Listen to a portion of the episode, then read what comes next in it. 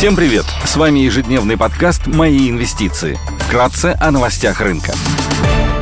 Глобальные рынки – Внешний фон умеренно позитивный. Фьючерсы на S&P 500 в небольшом минусе на 0,3%. Фьючерс на Евростокс растет на 0,4%. Шанхай Композит прибавляет 0,8%. Гонконгский Хэнк Сенг плюс 2,9%. Баррель Бренд стоит 96 долларов. Золото торгуется по 1760 долларов за унцию. Доходность по десятилетним гособлигациям США составляет 3,89%.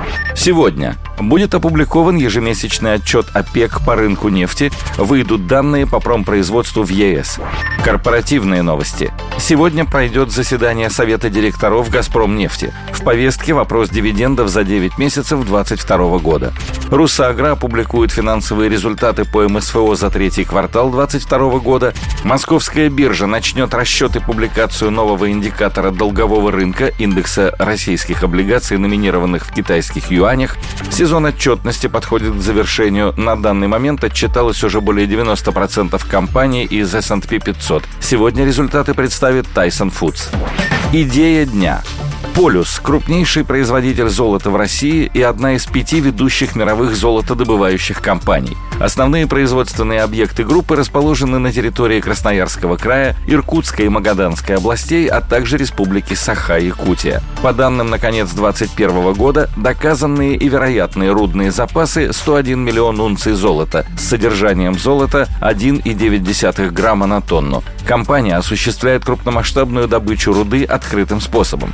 Цена золота. Краткосрочно на цену золота оказывает влияние денежно-кредитная политика ФРС США, а также динамика доллара. На фоне вышедшей статистики по инфляции в США, которая в октябре составила 7,7% против 8,2% в сентябре, рынки стали закладывать снижение темпов роста процентной ставки ФРС США. Теперь рынки закладывают более чем 85% вероятность повышения ставки на 50 базисных пунктов на следующем заседании. После формирования ожиданий по пиковой ставке ФРС давление на золото ослабло. Сейчас рынок фьючерсов ожидает повышения ставки до пика в марте-мае 2023 года на уровне 5%.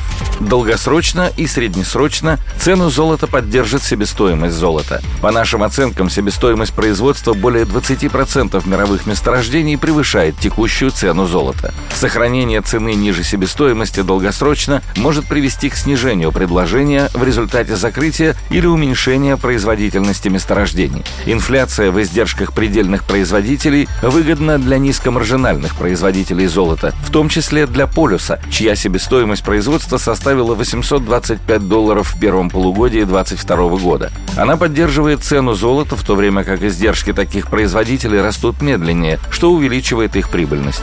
Рост производства. Компания ожидает рост производства золота более чем на 5% за два года. Также среднесрочным катализатором является публикация результатов технико-экономического обоснования проекта «Сухой лог», добыча на котором может начаться после 2027 года. Среднегодовой объем добычи может увеличиться на 85% по сравнению с 2021 годом. Дивиденды. В 2023 году полюс с наибольшей вероятностью может вернуться к выплатам дивидендов. Дивидендная доходность при текущей цене золота может составить 6,4% в соответствии с дивидендной политикой, согласно которой компания направляет на выплаты 30% EBITDA. Компания обладает низкой долговой нагрузкой. Показатель чистый долг на EBITDA составляет 0,8x по итогам первого полугодия 2022 года. Также ожидаем положительный свободный денежный поток, маржинальность по которому может составить около 5% за второе полугодие 2022 года. Оценка. Акции компании торгуются с мультипликатором EV на EBITDA на уровне 5,5x, что предполагает дисконт к историческому значению около 8x, а также текущие оценки крупнейших золотодобывающих компаний на уровне около 6,6x. Рост цены золота на 10% приведет к снижению данного мультипликатора до 4,7x. Спасибо, что слушали нас. До встречи в то же время завтра. Напоминаем, что все вышесказанное не является индивидуальной инвестиционной рекомендацией.